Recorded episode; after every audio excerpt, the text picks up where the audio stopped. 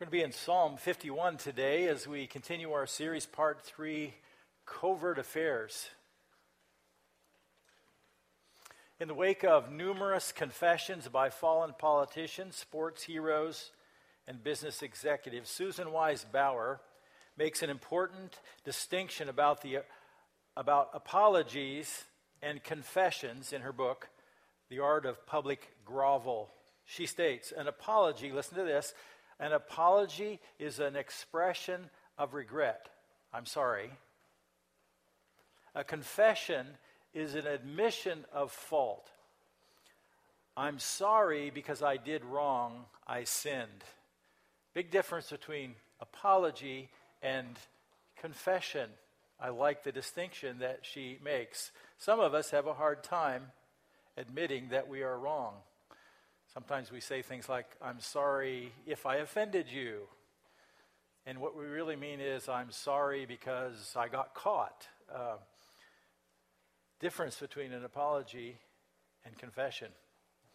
I want to look at 1 John 1 9 is to start off, to get us thinking about this subject of confession. Here's what uh, the scripture says in 1 John 1 9, written to believers in Christ. And the Apostle John says, if we confess our sins, there's a condition here. If we confess, it means agree with God about what God says on this subject.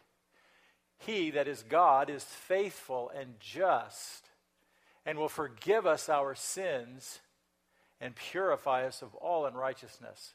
So he's going to be faithful. He's going to be faithful to his promise if we confess our sins. He's going to be just and he will forgive us our sins, and he will purify us of all unrighteousness. Now, here's the question Do you believe that? It's easy for a lot of people to believe that. It's hard for some people to believe that. And often it's easy to believe it for somebody else, but can you believe it for yourself? That God can forgive you for something that you've done. We're going to come back to this one. One of the major issues that leads to confession usually is guilt. Author Brenda Poinsett writes in Understanding a Woman's Depression, which I know nothing about. Here's what she says this is helpful. True guilt is a valuable asset for living. It helps us when we hurt others or betray our standards or values. God uses guilt to influence us to change our minds about what we are doing, leading us to repentance, leading to a change, a change in attitude, a change in behavior. And then she says, if we never felt guilt, we would not follow rules or standards, obey the law, or have good relationships with loved ones. Author and uh, Christian medical doctor Paul Tournier wrote in Escape from Loneliness this observation. He says, Many people, this is going to be helpful here, many people confuse the conviction of sin with such feelings, feeling as inferiority, lack of self confidence, and so on. Yet, wh- whoever observes people closely can see that these feelings and the conviction of sin are not only different from each other, but in certain regards mutually exclusive. Here, he continues a diffuse and vague feeling of guilt kills the personality. When people, people often feel guilty about things like I'm inadequate, I'm inferior, I didn't do what I wanted to do, I didn't accomplish what I should have. My mom's not proud of me, dad's not proud of me, or whatever, and people feel guilty. Whereas the conviction of sin gives life. One brings a death to personality, and the other brings life to personality. The former depends on people or public opinion, while the latter depends on God. Think about this true guilt, the conviction of true guilt moves us to what? To be restored, to be renewed, to be forgiven, to be put on a new path. True guilt can bring life. So let's go back. one night when kings go out to war. David, the king, the great king of Israel, was walking around on the rooftop of his palace. And guess what? He sees a woman taking a bath next door, neighbor's wife. He likes. He likes. I wonder who this person is. So he inquires about her. He likes. He sends for her. He likes. She gets pregnant. Uh oh. He sends for her husband. He thinks, cover up. He thinks, I'm going to convince him that he's really the dad and I'm not. Doesn't work. He sends the husband to his death on the battle line. Psalm 51, the intro. Let's look at that. Psalm 51, the intro. Do we have that? There we go. For the director of music, this is how, if you have Psalm 51 open, this is how Psalm 51 begins. A psalm of David. Psalm 51 is written by David. And here's the context. We don't always have the context to Psalms, but we do have the context to this one. When the prophet Nathan came to him after David had committed adultery with Bathsheba. So, 2 Samuel chapter 12, God sent Nathan the prophet, told him a little story, and then he said, David, you are the man. And David says, I've sinned. It's like he didn't get it. He's been, he'd been a cover up. He'd been denying it. He'd been pushing it down, avoiding guilt. And he's confronted. It hit, hits him directly like a ton of bricks. And he just caves in on the spot because God is speaking through Nathan, the prophet, and he gets it. So, Psalm 51 is an amazing psalm because it looks into the interior life of David, the great king and the great sinner. And uh, the, the amazing thing about this psalm, it has been given to us. We get a look into David's heart and David's life, a man after God's own heart, and he gives us a model to help us deal with sin. So let's look at it. First, we have the plea for forgiveness, verses 1 and 2. Um, the plea is in verse 1. David says, Have mercy on me, O God. Lord, please give me mercy. Don't give me justice. I don't want justice now. I want mercy. And so he begins with this plea. Why does he make this plea for mercy from God? Because you remember, the penalty for adultery is public execution, death. And the penalty for murder, his responsibility with Uriah the Hittite, is execution, death. This would be justice. He doesn't want justice, he wants mercy. And he said, it says in uh, Psalm 51 uh, B, do you have, um, you, there we go, according to, let me just read it from 51.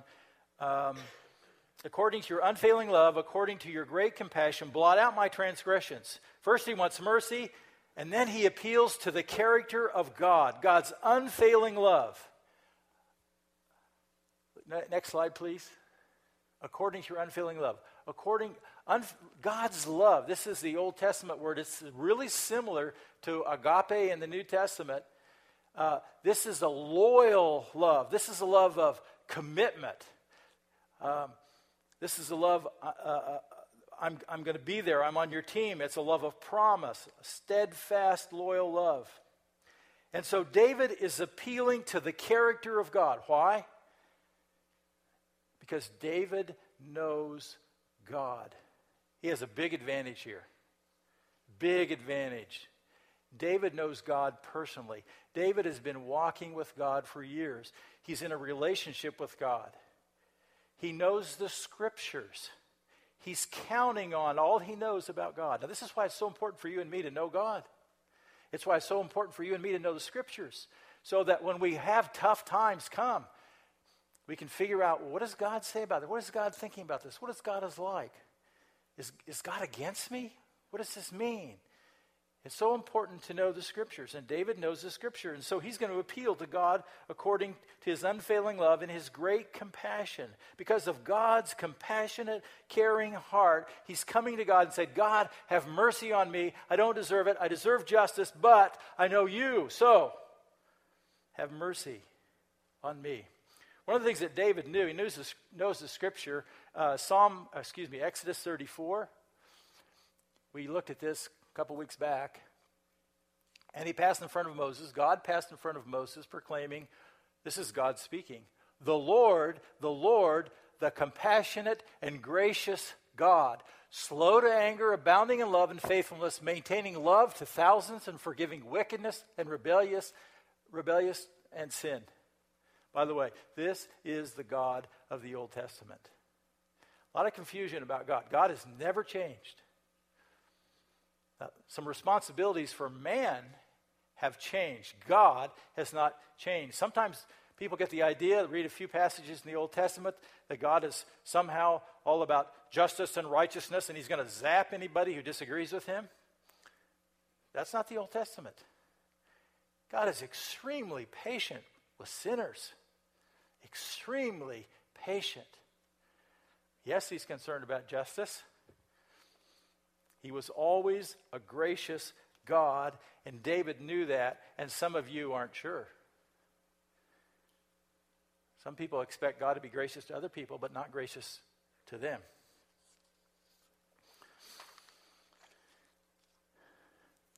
We also see uh, a plea in verse 2, Psalm 51, verse 2.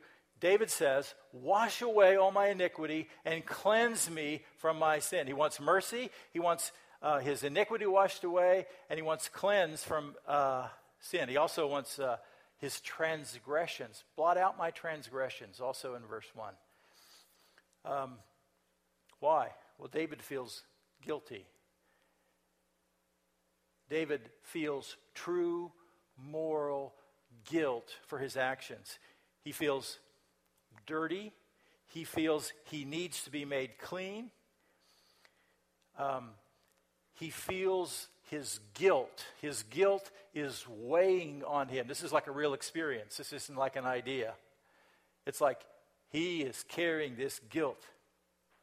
The writer uses three words here transgression, iniquity, and sin. And one of the reasons he does it, and one of the reasons David uses it, because he just wants to make sure that all the bases are covered. I want all of it gone. I need forgiven for all of it. Uh, transgression is about violating God's boundaries, transgressing God's boundaries. It's rebellion. Iniquity is an intentional sin, it's wrongdoing, it's uh, twisting or bending the rules, making it crooked. And David did that. He misused and abused his power. Sin, this is we're the one we're most common with this. Uh, it's missing the mark. It's falling short of God's standard. And David says, I got to get rid of it all. Got to get rid of it all. The confession comes in uh, verses 3 through 5. And first, the conviction, verse 3. Uh, David says, For I know my transgressions and my sin is always before me. I know. It's, David had been pushing it down. Um, he had been denying it. He'd been living like it, God didn't exist or God's rules didn't exist. And now it's just pushed up in front. Uh, when Nathan came and God just let this all out, and David just Oh, everybody knows. God knows. And uh, he says, I, I just, I know it's before me. My sin is always before me. He can't keep it buried any longer. It is on the front burner. It's on the forefront of his mind. It's there when he goes to bed. It's there when he, when he gets up. It's there all throughout the day. I don't know if anybody of you ever experienced that before. David did. Confession comes in verse 4, he says, Against you and you only I've sinned and done what is evil in your sight. David is acknowledging his sin before the God of the universe. David is speaking to the just judge, creator God of the universe. And then he says, So you are right in your verdict and justified when you judge. Uh, David knows. Now, David is not denying that he's sinned against other people. He's not denying that he sinned against Bathsheba or sinned against Uriah. There's kind of an assumption here on that. And um, David has written something down for posterity. He's written something down, something down for us. All of the lurid details are not there about his sin. We, we have that captured in chapter 11, chapter 12, 2 Samuel. But David is addressing the God of the universe. And ultimately, the highest court is the court in heaven, and David is addressing uh, this court. The, the bottom line is David owns his sin before God. He agrees with God that sin is sin. He agrees with God that he is guilty, and he agrees that God is just. Again, David knows God. He understands God's justice, he understands God's mercy. Acknowledgement, verse 5, he says, Surely I was sinful at birth, sinful from the time my mother conceived me. David is humbled before God. Uh, he is reminded as a great king that he is a sinner. He had forgotten that. He thought when he was walking around on the rooftop of his palace that he was kind of above everybody else. And not everything applied to him. And he kind of just forgot about that. And he got into super big trouble. And now he's humbled. He's reminded that as a great king, uh, he's like, he has a nature like all men. He's not better than any man. He was born with sin. It was passed from Adam, the very first man. His parents had sin natures. He too was born with a sin nature. It's like he forgot. Now, says, Surely I was sinful at birth and sinful from the time my mother conceived me. Sometimes this gets misused or something. It's not that uh, the relationship of his parents was anyway sinful. It's just the point is uh, the sin nature comes from our parents and it came from their parents and it's just passed to every human being. Uh, it's that capacity to be selfish. It's that capacity to be self centered. Do you ever have to teach a child to be bad?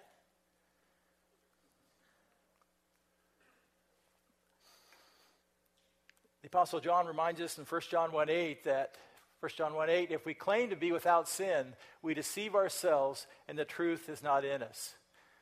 Um, we have sin.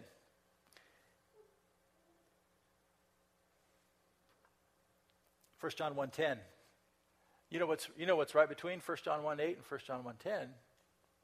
1 John 1 9. 1 John 1 10 says, If we claim we have not sinned, we make him out to be a liar, and his word is not in us. So, uh, just a quick question here. Are you without sin today? You don't have to raise your hand. Is there anything you need to confess to God? You don't have to confess it to me. Is there anything you need to confess to God? I want you to think about that. In verses 50, uh, in 51, verses 6 through 13, we have the request for re- restoration. So it's number three if you're following on the outline, the request for restoration. Verse 6 is d- God's design. Um, the NIV says here, Yet you desired faithfulness, even in the womb, you, you taught me wisdom in that secret place. Um, that's not my favorite translation. I like the old NIV a little bit better, and some of you will know this. Surely you desire truth in the inner parts. Maybe that's just because I'm old. I don't know, that I like the older version. Now, the, the words are very um, close. The idea in Hebrew, the idea of faithfulness and truthfulness have the same root. And so it's like, it's like being faithful to the truth, truthfulness. And the point is, God has designed man, designed us to be in a personal relationship with Him. God has designed this relationship to be truthful. This is going to be really important. You know, we talk about having a personal relationship with God. This passage is really, really helpful. God desires truthfulness in your entire being. He desires truth in your inner parts, in your heart, in your mind. No secrets, transparency, authenticity. Um, David had secrets, and he tried to block God out of his life. God desires openness and transparency um, before Him. David, right now, is being honest. David is opening up. It's like, search my heart, O God. Uh, he, he's recognizing, God, you desire truthfulness in my inner being. You, de, you desire total honesty. You don't want me to keep back little things or big things. You just want me to be totally open with you. That's God's design. Verse 7, David requests cleansing. He says in verse 7 Cleanse me with hyssop, and I will be clean. Wash me, and I will be whiter than snow. Uh, it's almost like he's getting excited about this. Cleanse me with hyssop. Hyssop was a branch that was used. At, uh, the priest used this on two occasions to sort of declare uh, ceremonial cleansing. One occasion was when somebody had leprosy and they'd been healed, they needed to be accepted back into the worshiping community, and the priest would take uh, a branch of hyssop, sort of like a brush or something, dip it in blood of a sacrificial animal, and then he would sprinkle it. And he'd sprinkle it on the person who had been healed. And that was a cleansing. It was ceremonial cleansing. They were supposed to wash the blood off, but um, they did have blood sprinkled on them. And the other one was if somebody touched a dead corpse, they were unclean and they needed it to be received back in to uh, the worshiping community. And they had to go to a priest after a period of time to do that. And David is saying, um, Cleanse me. God, it's like it's, it's figurative, it's metaphorically. He's, picturing a priest. He knows if God can do this, he's going to be clean. That's all he wants is to be clean, and he wants God to make him clean. He says, Wash me, and I will be whiter than snow. There again, it's a metaphor, like a garment that's dirty with blood and uh, body fluids and stuff. And he's saying, I'm, I'm just a mess. Clean me up and make me like whiter than snow. Um, make it bright Remove all the stain and all the spots. Do that, and I will be clean. David knows God can remove the stain. Verses 8 through 10 renewal. Notice this process that's going on this confession and renewal. Then comes restoration. Verses 8 through 10, he says, Let me hear joy and gladness. Let, let the bones you have crushed rejoice. What's he talking about here? Well, one of the things he's saying, he's, speak, he's speaking figuratively. David is a psalmist, he's a writer, he's a poet, and he uses a lot of figures of speech. The bones that you have crushed, O oh God. What's he talking about? He's saying, the guilt that I experienced for my sin was so heavy, it was crushing. I had no life left. Let, let, let me hear joy and gladness. He has no joy and gladness when he's carrying that sin. And if God removes the sin, he, the joy will come back, the gladness will come back. Verse 9, he says, Hide your face from my sins and blot out all my iniquity. He's saying, Hide your face. Don't see my sins. Yes, well, I know you're just, God, but if you remove the sins, you won't see my sin. My sin won't ever be before me. He wants God to blot it out, to erase it, to wipe it clean. And then verse 10, uh, one of the best known uh, verses in the Bible and one of the best known verses in the book of Psalms. He says, Create in me a pure heart, O God, and renew a steadfast spirit within me. God is the creator God, He is the one who creates. He, he is asking God for a miracle. God, I want you to change my heart. I want you to recreate my heart. Um, he asks for a heart that's made pure uh, so that uh, lust is removed, deception is removed, self centeredness is removed. He prays for a steadfast spirit to be uh, in him, in David. Uh, David is praying. He, he, he realizes, he understands that he's really kind of morally bankrupt and he, he has nothing to offer to God. This is really good theology, by the way. David's, this is really clear here. And he, he knows that it is God who has to enable him. God has to give him a clean heart. Uh, God has to give him the, a steadfast spirit. He has to revive that spirit, bring it back to life, um, to, uh, to give him motivation to obey, to give him the desire in his heart to please God. That's what he's asking. He's asking for a miracle. This isn't conversion. He's already a converted man caught in sin. But he still needs God to revive him. And that's what he's asking for. Restoration, verses 11 through 13. Um, he says, Do not cast me from your presence and, and or take your Holy Spirit from me. Um, Dave, David does not want to be removed from God's presence. That's a good idea, not to be removed. What would it mean to be removed from God's presence?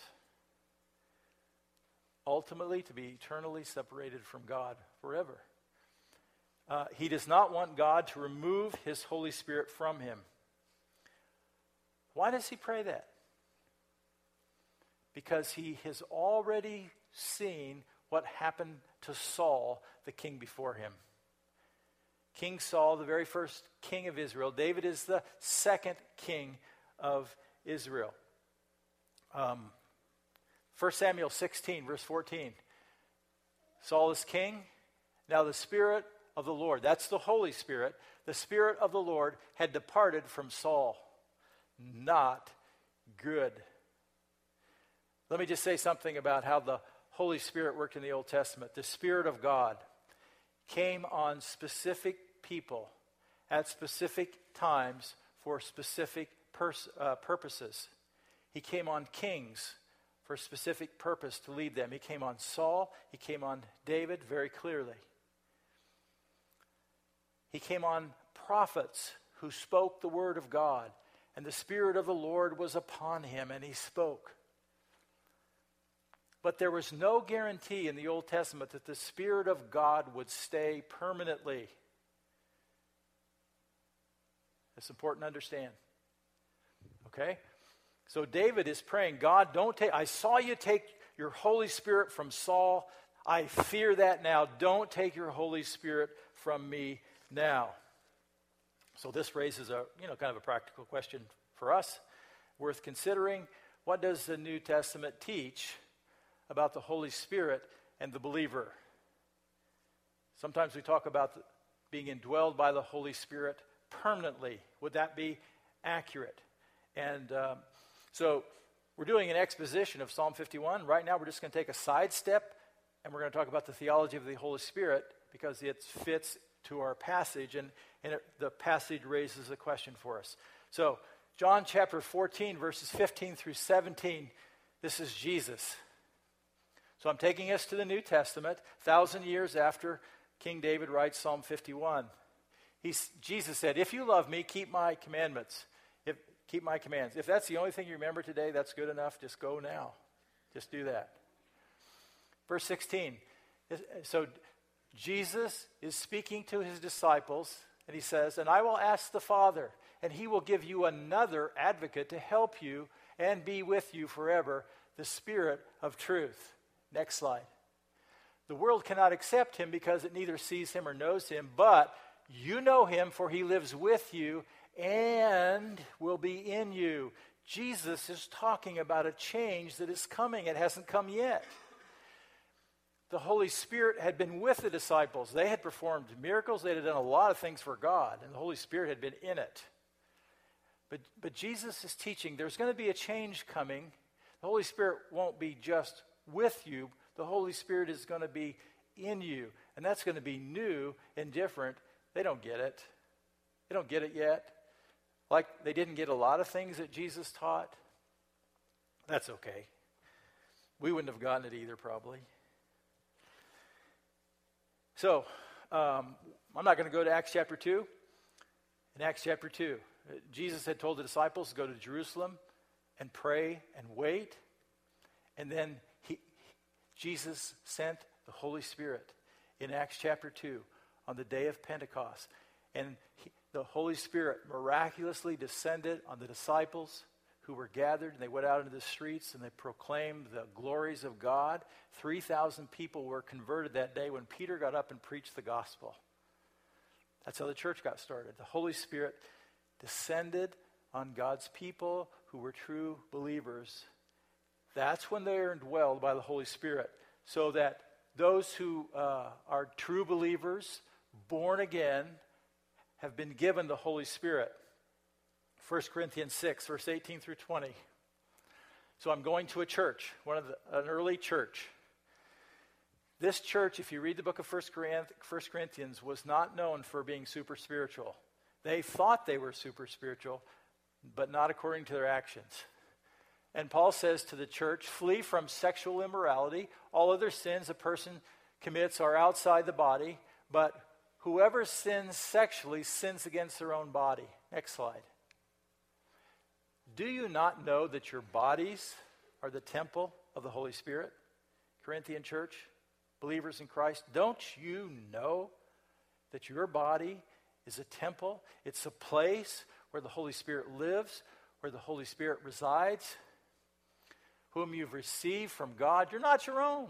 You were bought at a price. Therefore, honor God with your bodies. That's really practical. You have the Holy Spirit here in your life. It makes a big difference how you live today. You can't just go out and be sexually active with anybody. It makes a difference how you live. It makes a difference what you do with your body. Your body's not your own, it belongs to Jesus. Romans chapter 8, verses 9 through 11. This is Paul to the Roman church. He says, You, however, are not in the realm of the flesh, but are in the realm of the Spirit, if indeed the Spirit of God lives in you. If you're a follower of Christ, if you're a believer in Jesus, born again, you have the Spirit of God living in you. And if anyone does not have the Spirit of Christ, pretty simple, they don't belong to Christ. If you don't have the Holy Spirit, you're not a true believer.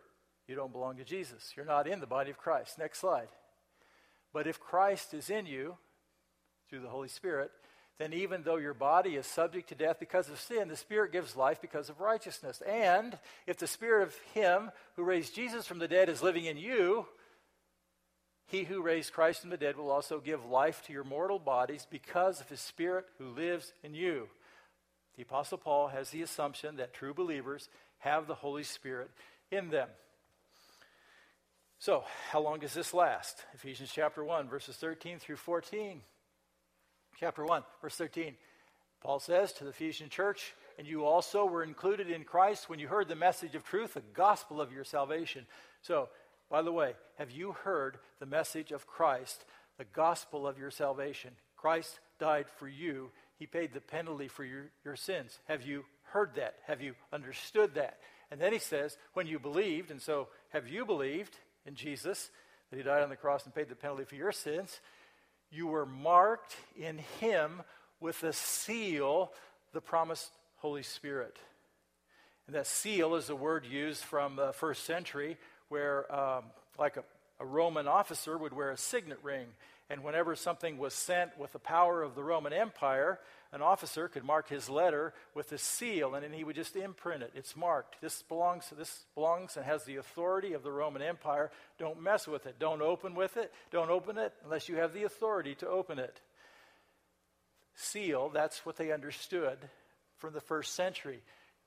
Paul is saying you were marked with a seal, and if you're a believer, you have a mark on you, and it is the Holy Spirit. Okay, next slide.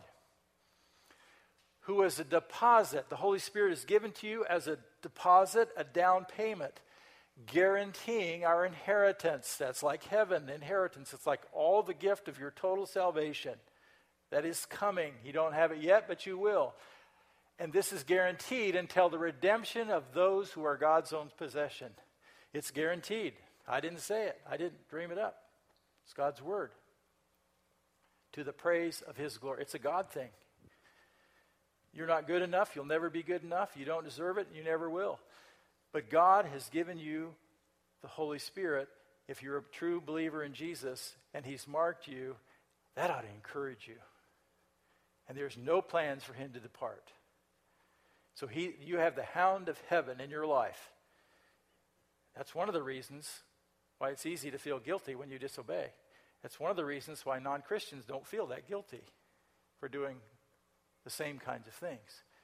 Because God has given you the Holy Spirit to help you, to guide you, to show you when you get out of bounds.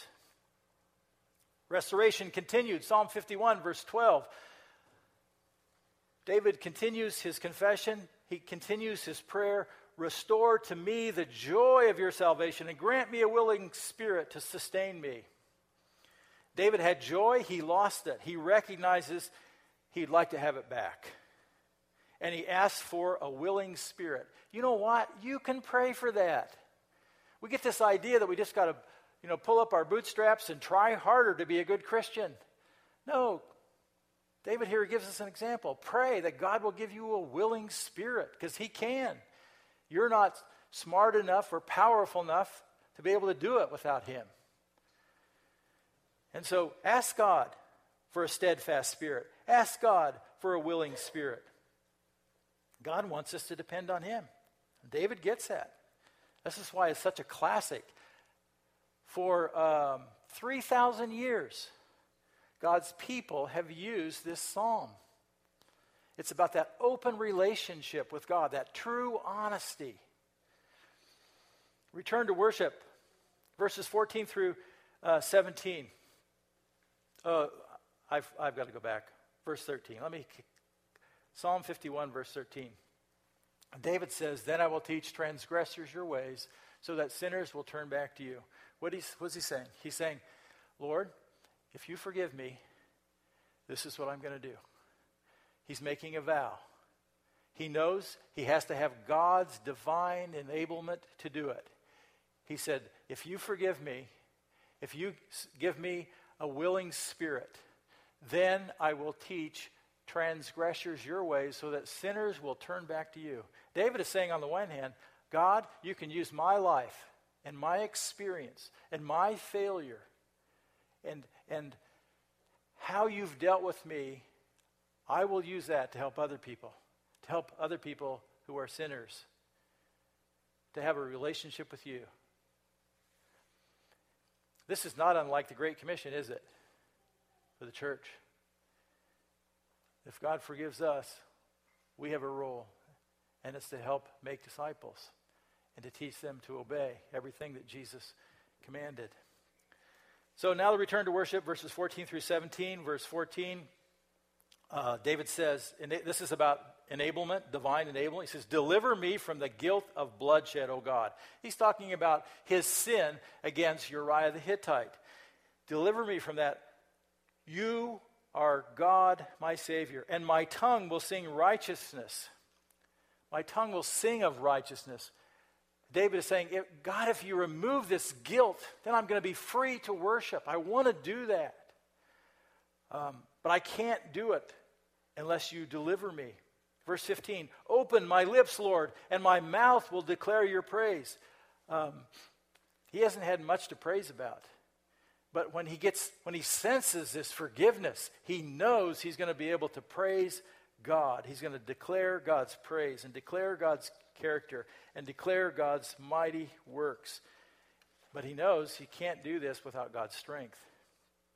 We come to verses um, 16 uh, and 17, which are sacrifices. Verse 16, David says, You do not delight in sacrifice, or I would bring it. You do not take pleasure in burnt offerings. Verse 17, My sacrifice, O God, is a broken spirit, a broken and contrite heart. You, God, will not despise. Now, this is going to be crucial to understand here. David recognizes that God doesn't want people just going through the motions in worship. God wants a humble heart, a broken spirit, broken and contrite heart. He wants a humble heart, an honest heart, a heart that wants to obey and please God. This is the most important. This is way more important than going through the motions. Now, this does not in any way discredit the commands in Scripture in the Old Testament to worship God with sacrifices. David is not throwing the sacrifices out. He's going to come back to that, so watch for that. But he is saying empty worship is worthless. You know, we can have empty worship where we're just going through the motions. You know, that's the problem in the Old Testament. They went through all of this, they did their sacrifices, and it was about appearance a lot. It wasn't about their heart. Their heart wasn't right. God knew that. Nobody else knew it, couldn't tell. God was looking for truth, He was looking for humility, He was looking for people who were humble before Him, people who got it, not just people who were going through the motions. It's easy to go through the motions, isn't it? It's easy to come to church and go through the motions. Nobody knows what's going on, on the inside. It's easy to stand up and sing a worship song and not care. It's easy to sit and take communion where we honor God, to remember what He's done for us, which is an act of worship. And it's easy to just go through it and be empty and have your thoughts on something else. And God cares about your heart first. He didn't say, stop having communion. He says, I want you to have a, a broken and a contrite heart. Romans chapter 12, verse 1 idea. This idea comes out in the New Testament. He says, Therefore, I urge you, brothers and sisters, in view of God's mercy. What's God's mercy? It's the first 11 chapters of the book of Romans. It's all about the death of Christ and the impact of the death of Christ on um, Gentiles, on the church, on non Christians, on Israel. And he just goes through it systematically and explains the death of Christ and what it means. Now, in view of all that, there's only two commands in the first 11 chapters. The rest of the book is loaded with commands. I urge you, brothers and sisters, in view of God's mercy, to offer your bodies as a living sacrifice. Offer your body, your body parts, because your body parts get you into trouble. Your mind, your heart, everything that you are, offer it to God as a living sacrifice, holy and pleasing to God. This is your true and proper worship. Next slide. Do not conform to the pattern of this world, but be transformed by the renewing of your mind. Then you will be able to test and approve what God's will is his good, pleasing, and perfect will. This is how you experience renewal. That's what David was after renewal. Offering his, and Paul tells us to offer our bodies as a living sacrifice. It's like being all in for God, being totally open and honest and authentic. Verses 18 and 19, kingdom advancement. Look at Psalm 51, verses 18 through 19. It's our last part of the psalm. This is David. He's coming to the end. He said, May it please you to prosper Zion. What is Zion? It's Jerusalem, it's the hill where Jerusalem is. He's saying, God, may it please you to prosper your city, your city where the temple is. May it please you to build the walls of Jerusalem. Put a, build the walls so that the, there will be a hedge of protection around this city then you will delight in the sac. See, coming back to the sacrifices. Then you will delight in the sacrifices of the righteous, in burnt offerings offered whole, and then bulls will be offered on your altar. Aren't you glad you don't have to do that?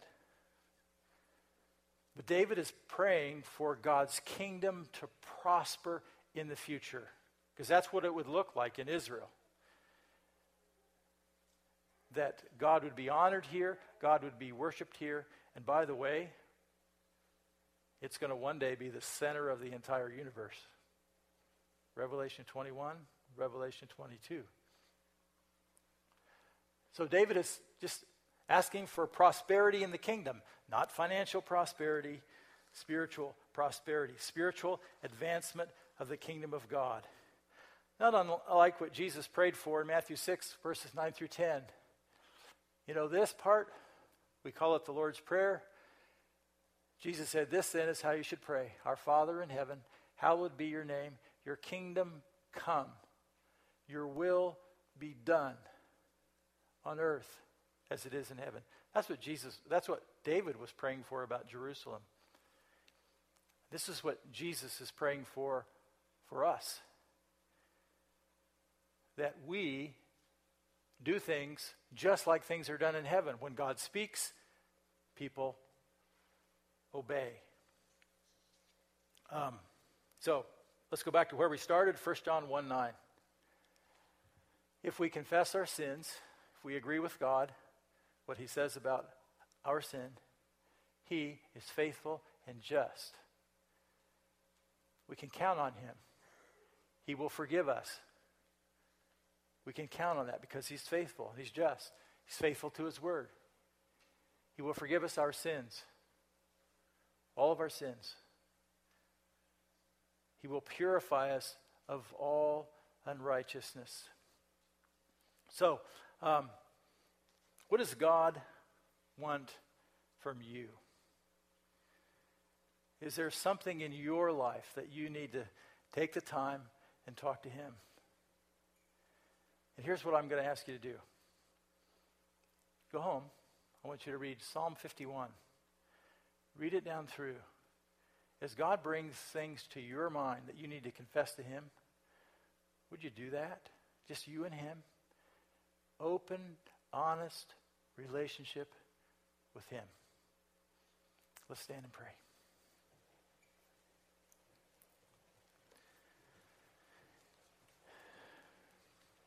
Father, I pray um, that you would use Psalm 51 in our lives to humble us, to speak truth in our lives, to show us what you want.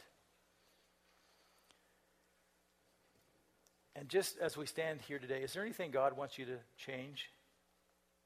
Maybe it's the way you treat your spouse. Maybe it's your attitude at work. Maybe it's your speech. How about gossip at school? Home? What about dishonesty with your finances? Are you still stuck in pornography? Talk to God about it. Bring Psalm 51 before God. Ask for his help. Ask him to enable you for Jesus' sake. Amen.